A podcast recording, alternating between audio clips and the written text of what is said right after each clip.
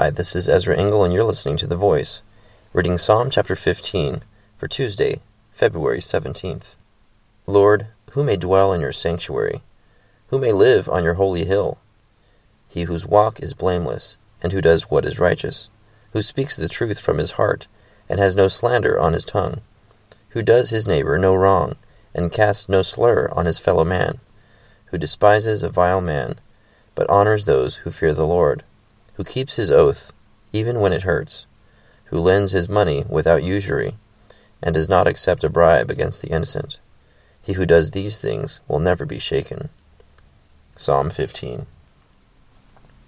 As I read this psalm of David, he describes people who can dwell in God's sanctuary and a list of things that can be rather convicting.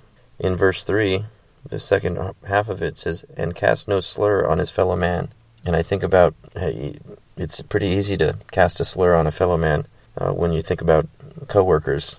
You know, not everybody seems to pull the same weight, so it's easy to, to cast a slur. And in the second half of verse 4, who keeps his oath even when it hurts.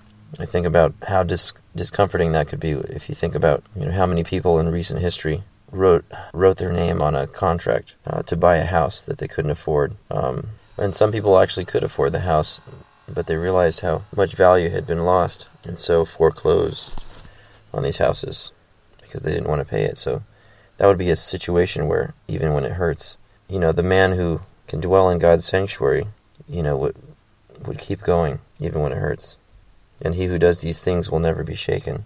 So I only pull out these examples to to show that that nobody may dwell in God's sanctuary without being righteous and, and good and uh, so, in other words, we can't earn our way into God's sanctuary.